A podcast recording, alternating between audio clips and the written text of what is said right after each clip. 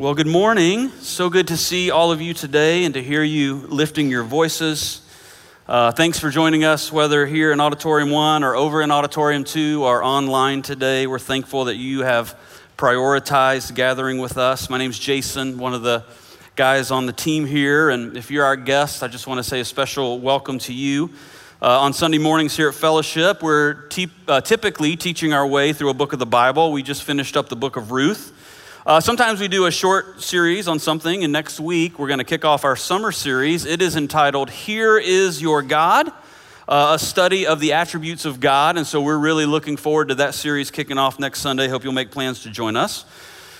But uh, as our guests, I hope and pray that you've already found Fellowship Greenville to be a welcoming place. Uh, if we can answer any questions for you in regards to our church family, there's a guest center right out these doors here in our commons area. Also, uh, a newly formed guest center in the back of Auditorium 2. Stop by either one of those places after the worship service and uh, people would love to meet you and answer any questions you might have. And if you've been here for a few weeks or a few months or a few years and you're actually looking to get more plugged in here at your church, we love that. And so we have for you a Next Step Center, which is also in the Commons area, a community group center out in the Commons area, uh, where friendly people would love to meet you and help you take your next step in actually being connected and plugged in here.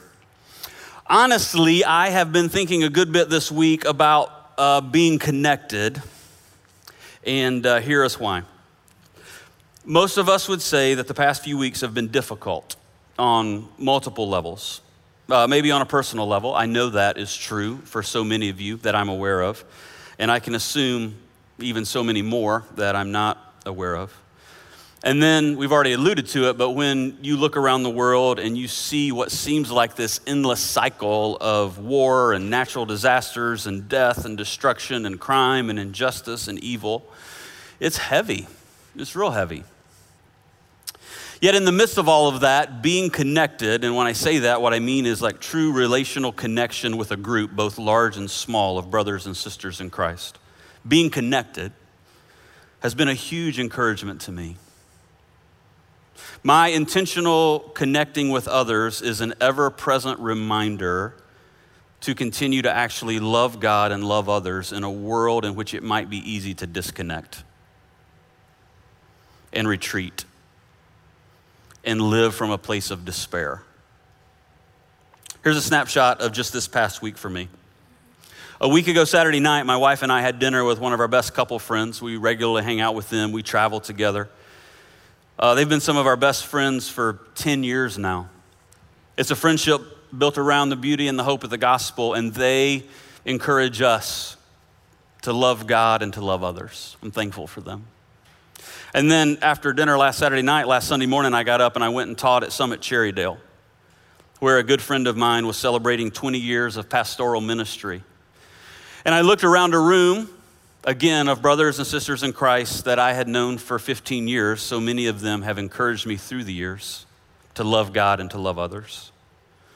After that service, I went out to lunch with my family, Boston Pizzeria, and I looked around the table, which each person was sitting there. And as I looked, and I, oh, everyone around this table actually has a relationship with Jesus. Those nearest and dearest to me in this world they remind me of the importance of loving God and loving others. Tuesday evening, I had a, my wife and I had another dinner with another couple. They wanted to share some of their story of grace with us, God's faithfulness towards them. And as I listened to them share, I was reminded how throughout their life, others had practically lived out in front of them loving God and loving others. Wednesday, I sat at lunch with the guys in my community group. Just us fellows meet for lunch every, every month. We get together and we talk about what kind of dads and husbands and friends and coworkers we are being, how we're growing in Christ, where we need to grow in Christ, and we spur one another on to love God, to love others. On Thursday night, I stood in a room of about 600 people and spoke at a baccalaureate for Southside Christian School, my alma mater.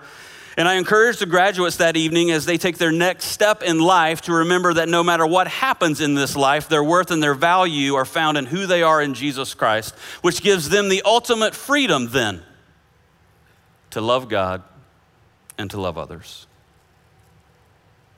I'm almost done. Friday morning, I headed to the golf course like I do every Friday with my three best friends to walk and to hit a little ball. Many, many, many, many times. but also to once again be reminded in practical and tangible ways to love God and to love others. All of that knowing that I was waking up today to get the opportunity to gather with all of you. To talk and to fellowship and to serve and to sing, to give and to open up the scriptures and to remember, you guessed it, to love God and love others. Now, I share a snapshot of my week, not because I want you to judge me for being way too busy. Uh, May's a really busy month for a lot of us. I think we can acknowledge that. I shared because these intentional relational connections with my brothers and sisters in Christ, they continue to play out in the midst of what seems like constant disappointment and disillusionment in the world we're living in, right? At the end of another sad week, as I look at the world around me, I am struck by the opportunity. I am thankful for the opportunity that I have, that we have, to actually live connected, to lean into true biblical community. It shapes me. It is part of my sanctification and my transformation. It constantly reminds me of the beauty and hope of the gospel to continue to love God and love others in a world that we find ourselves living in that is incredibly broken. And the intentionality in truly connecting and being purposeful in your friendships and relationships with your brothers and sisters in Christ. And not just that, those that you do life with that don't know the Lord. Well, that's the difference between doing church and actually being the church. And at this moment in time in human history, what an opportunity, yes? Like I've said it before, I'll probably say it a lot in the years to come. I just like to keep pointing it out. You could have lived at any point in time in human history. Yet the God of the universe so sovereignly chose for you as a follower of His to let your life play out at this point in time in human history.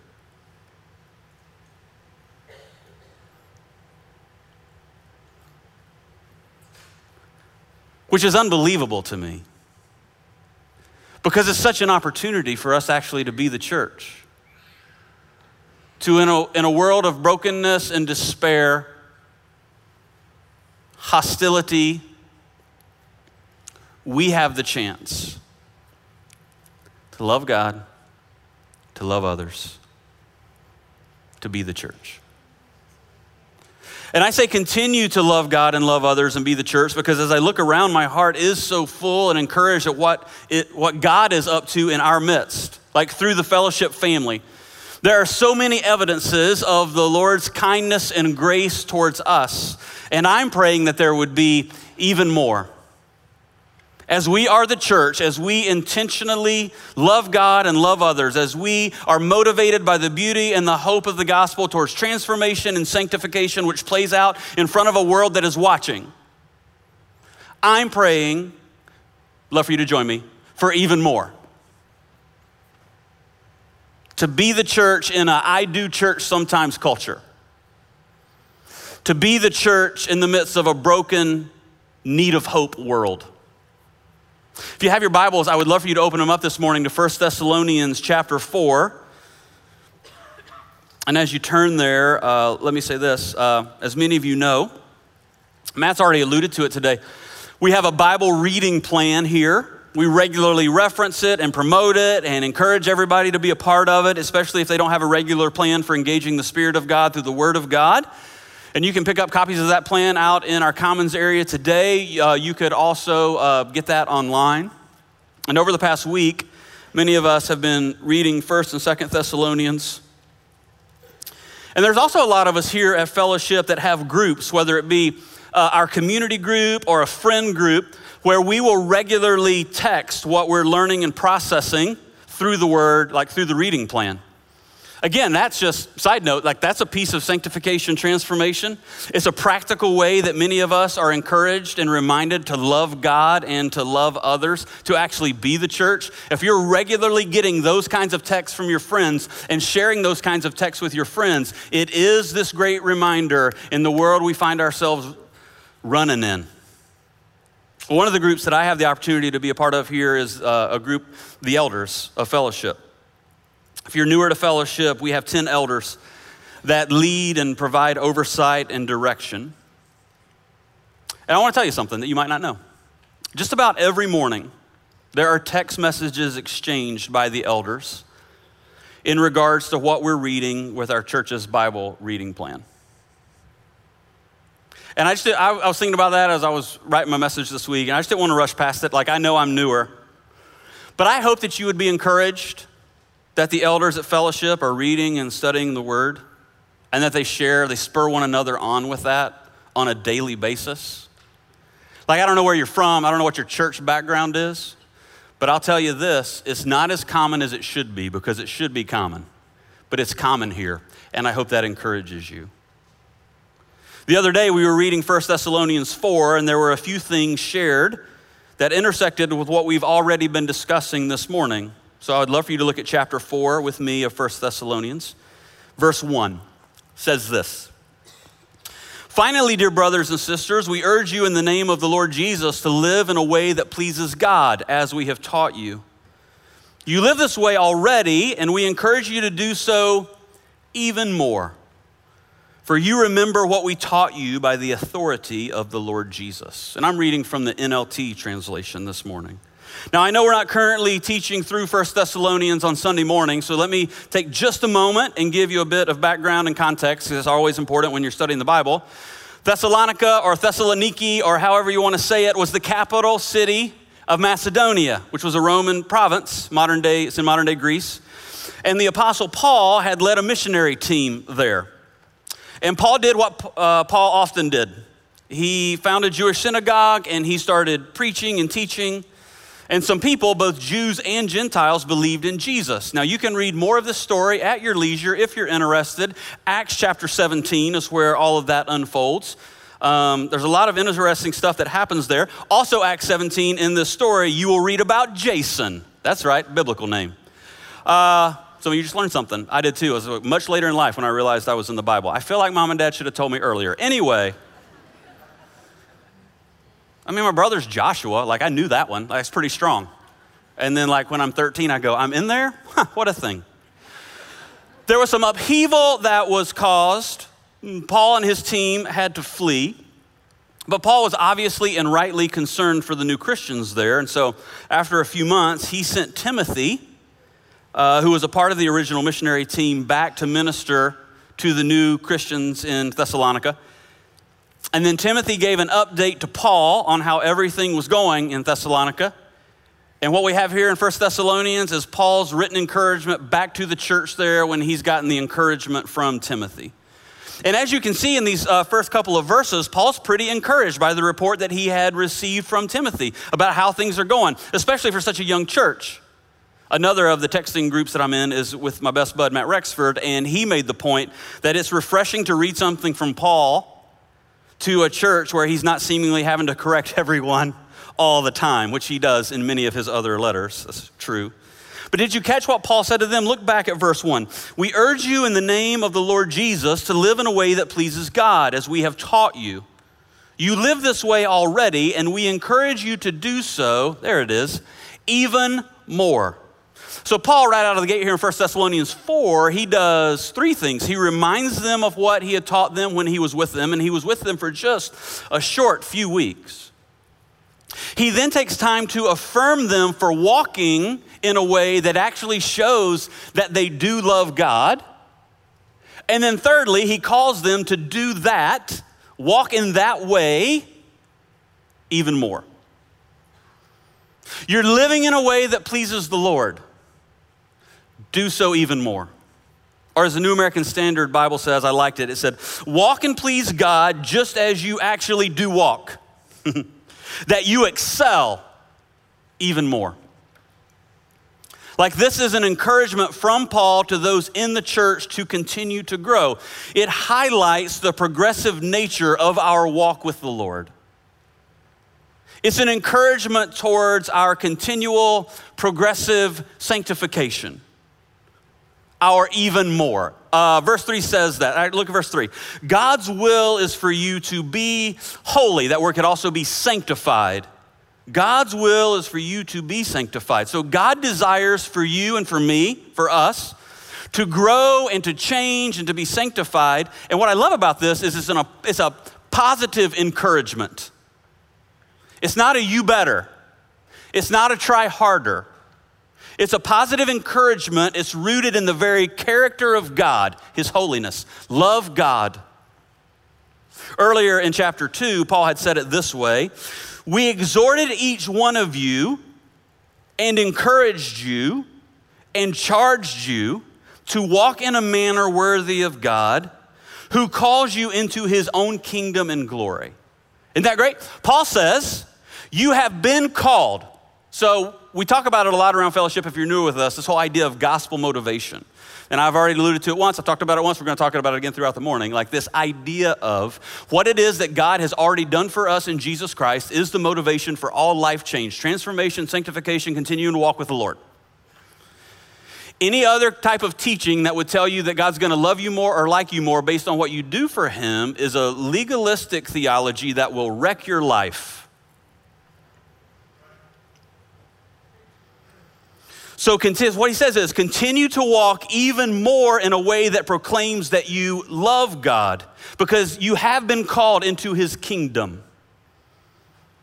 And while the idea of holiness and sanctification here is, is broad enough to encompass all of Christian life, because your Christian life's not compartmentalized, Paul actually focuses his attention on sexual morality. If you look back at verse 3, and I know we've got kids in the room with us today, so just real quick to the parents, no worries. We're staying, we're staying G.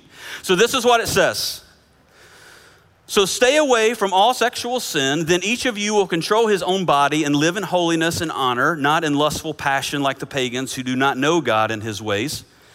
Never harm or cheat a fellow believer in this matter by violating his wife, for the Lord avenges all such sins, as we have solemnly warned you before.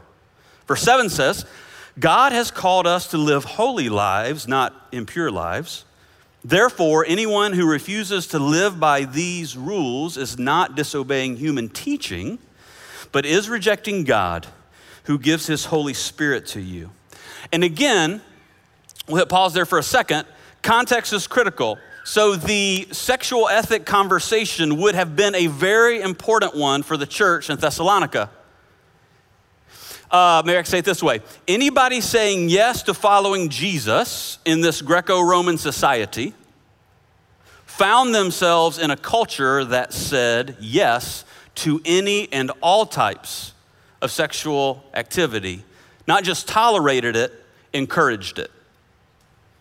So, for them, for these Christ followers, them growing in holiness, the ongoing process of sanctification, the walking out of loving God would be about purity in an impure culture.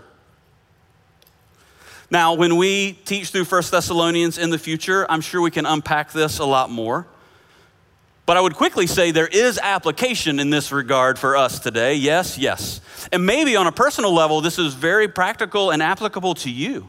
Like as you think of loving God and walking with Him, you know, you know that purity is something that He desires to grow you in, to transform you in, to continue to sanctify you in.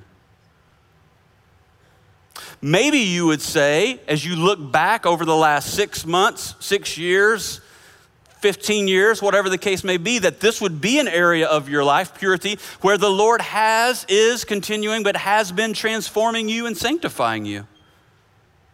So maybe for you, the reminder this morning from the Spirit of God through the Word of God is excel even more. Keep going. Not because He's going to love you or like you more, but because He loves you. And truth be told, in this moment, you could think of other areas of life that the Lord, for you personally, that the Lord would like to tra- continue to transform you and sanctify you in, right? And I'm okay with awkward silence, so let's stop and do that for just a second. Think about it. Where is the Spirit of God saying, pressing in, and going, want to continue to change that, want to continue to sanctify that? And again, I know it's not all compartmentalized into these buckets, but I also know that we're different and we're not all the same.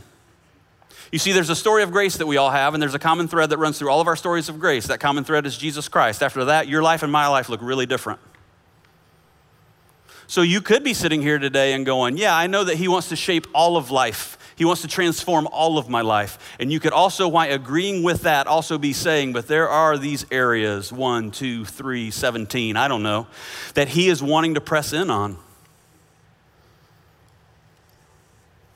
Or areas that you would sit here today and go, I'm so thankful for how He's changed me. He is transforming me. I see the growth. Other people have actually commented on seeing the growth. Like, that's one of the beautiful parts about being in a community group, right? You do life with people, walk with people, observe people, what? Changing, transforming. You listen to stories of grace. You observe stories of grace in front of you as you do life with your brothers and sisters in Christ. You celebrate that and you spur one another on. Like when we get together as guys and we talk about that kind of stuff, or when we get together couple, as couples and you listen to couples talk about one another and you say, This is how the Lord's changed my wife. She's not who she was. That's transformation, sanctification, even more. Love God. And vice versa. And kids who talk about their parents. I could, I could hit a tangent right now and take 15 minutes to talk about how I've seen my dad grow and change. He's not who he was. There's an even moreness that's real sweet. So I don't know what that is for you. But I hope that you listen well to the Spirit of God through the Word of God, because the Spirit of God through the Word of God wants to continue to press in on those things. Walk and please God just as you actually do walk, that you excel even more. Paul's not done though. He's not talking about just loving God. Look at verse 9. But we don't need to write you about the importance of loving each other, for God Himself has taught you to love one another. Indeed, you have you already show your love for all the believers through Macedonia. Even so, dear brothers and sisters, we urge you to love them even more. Right? So great two little verses. A little paralipsis, if you will. My wife's an English major. Threw that in there for you, babe. I don't need to write you about loving others, although I'm still going to write briefly about loving others. It's such a pastor move. That's what he does right there. It's fantastic. Paul affirms them and encourages them in regards to loving each other even more. You are loving others, love them even more. But again, it's here again. I, I want to point it out. You notice how their love for each other has grown? What does he say? God Himself has taught you to love one another. How about that? The process of sanctification, the process of transformation, motivated by the gospel. So think about with me if you would. How would God have taught them to truly love each other? By loving them. It's gospel motivation, which leads to loving God and loving others. So, God is love. God has shown you love through redeeming you through Jesus. Therefore, God Himself has taught you what it looks like to love one another. 1 John 4 says it this way Dear friends, let us continue to love one another, for love comes from God. Anyone who loves is a child of God and knows God, but anyone who does not love does not know God, for God is love. Verse 9 God showed you how much He loved us by sending His one and only Son into the world so that we might have eternal life through Him. This is real love. Not that we loved God, but that He loved us and sent His Son as a sacrifice to take away our sins. Dear friends, since God loved us that much, we surely ought to love each other. Gospel motivated sanctification. Love God, love others even more. The result? Well, that's a group of people being the church. Now, I think for me personally, maybe you can relate. I think at times it's easy to hear, maybe read scriptures like First John there and here in Thessalonians, and mentally go, yeah, yeah, yeah, I agree with that. But I want to encourage us, because we've got the time, I want to encourage us to take a moment and honestly evaluate your intentionality, my intentionality, in regards to our gospel motivated sanctification. And question number one, right out of the gate, would be this Is your transformation, sanctification, gospel motivated? Like, just as you think about it, do you find yourself growing in the Lord? Because of the beauty of who God is through Jesus Christ? Or at times, do you still try to process through, He will love me more or like me more if I do X, Y, or Z? Like, I know I need to change. I mean, I'm not happy with how things are going, and my spouse isn't happy, and I know my kids aren't happy. Like, my coworkers, I get on that. So I know there's things. I know I haven't arrived. But what's the motivation for the change? What's the motivation for the sanctification? How do you hear the words even more if you're operating from the premise that He's gonna like you, love you more? The only way that even more makes sense and actually works is if you understand you are loved and you are cherished by the God of the universe through Jesus Christ. Is it gospelly motivated? And then I think another question to think through is Is transformation or sanctification taking place in your life through actually loving God and loving others? What I alluded to a few moments ago about life in community group. Like, how are you changing? How is it observable that you're changing and growing? And if so, what does the encouragement here from Paul to even more practically look like for you? Not earning, because he already has shown his love for you. So, just as Paul was encouraged by the report he received from Timothy, which led to so much of the encouragement he sent via First Thessalonians to the church in Thessalonica, uh, I have been incredibly encouraged over my nine months back here at Fellowship Greenville to see so many people that are actually stepping into even more when it comes to loving God and loving others and being the church. I say this again because what we're talking about this morning, I think it's just a good reminder for us in a really great Bible teaching church, and I fellowship's a great Bible teaching church. there is practical, tangible outworkings of the theology that we learn and talk about here. I just want to keep coming back to that. It's not theory, it's not theology for the sake of knowledge. It's a theology that impacts the everydayness of our life. It has practical and tangible outworking. So, when you see dozens and dozens of people being baptized, like we've celebrated over the past few weeks, adults and kids and students, I want you to understand that is a even more step for so many of them. As they publicly proclaim, what? I love God. I've been redeemed. He has redeemed me. And just in the last year, over 60 people here at Fellowship Greenville have taken that step of baptism. When I let you know that people are joining this local church, and over 140 people have just in the past 12 months, that is a even more step for so many that are saying when they join here, this is my place. These are my people. That I desire to love them and serve them and grow with them. It's a statement of, I actually want to be the church and I do church sometimes culture.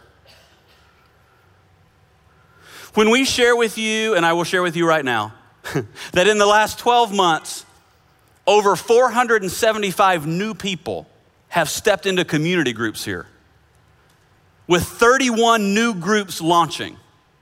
That is a even more step for so many that are committed to loving God and loving others by being relationally tethered and connected with their brothers and sisters in Christ at the church that they say they're a part of.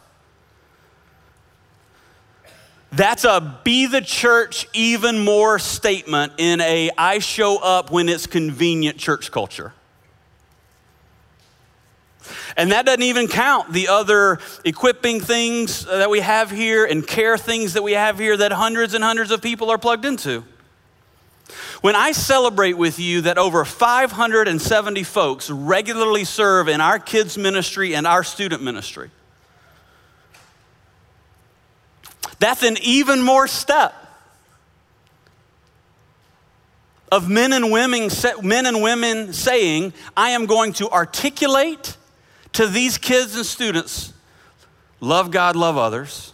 And I'm not just going to articulate it by showing up on a regular basis and serving them and serving so many of you. They're actually living it out. The fact that in the middle of an economic downturn, we continue to meet our budget, fund ministry, launch new ministry, support our local and global mission partners, that is an even more step for so many of us that are living with our hands open and being the church because our God is a generous God, therefore, we are a generous people. And I run through all of that, and then I want to stop for just a second and I want to say, because I just gave like numbers. They're not numbers, they're people. It's so many of you taking practical, tangible steps in loving God and loving others, even more being the church. And I'm so thankful for that encouragement because I want to close by saying this, if I could be transparent before you today. I'm tired. I am uh, I'm weary. The brokenness that is all around us, it does seem never ending. And at the exact same time, because I want to keep reminding you of this, these tensions can live together. I have never been more hopeful excited, encouraged as I observe the church being the church. As I see people going, I'm gonna love God, I'm gonna love others because of the love that He has shown me. I wanna be the church. I believe that God is sovereign in allowing my little story of grace to play out in His grand story of redemption at this point and this time. Jesus Christ, knowing full well the full extent of all the evil of this world, knowing where he was headed, that the cross was still before him. Well, he said himself, and you must love the Lord your God with all your heart and with all your soul and with all your mind and with all your strength. And love your neighbor as you love yourself. Even more. Would you pray with me?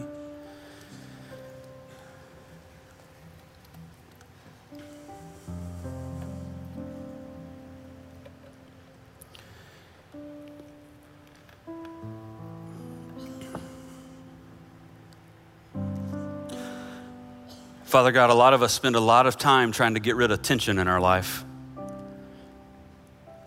A lot of us don't like it, have a hard time living in the middle of it. But I think for a lot in this room, we would just identify with feeling it in this season. Heartbreak, weariness, brokenness the inundation of really sad information.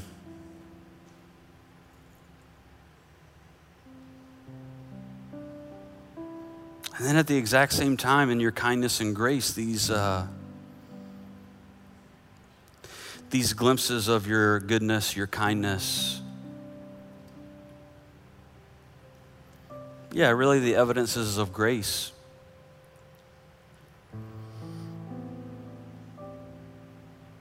Brought to us by brothers and sisters in Christ who are living with a sense of intentionality in the everydayness of their life.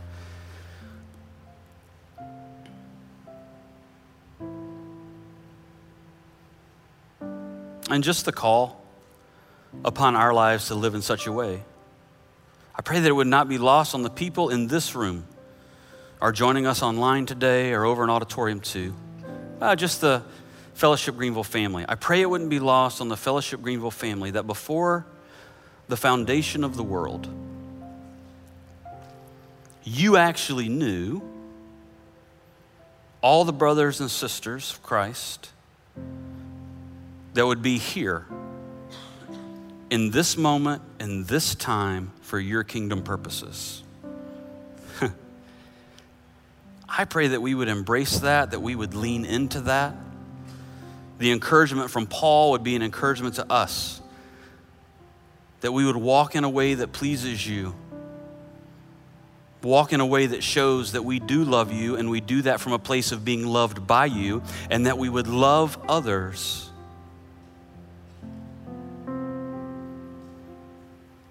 Even more.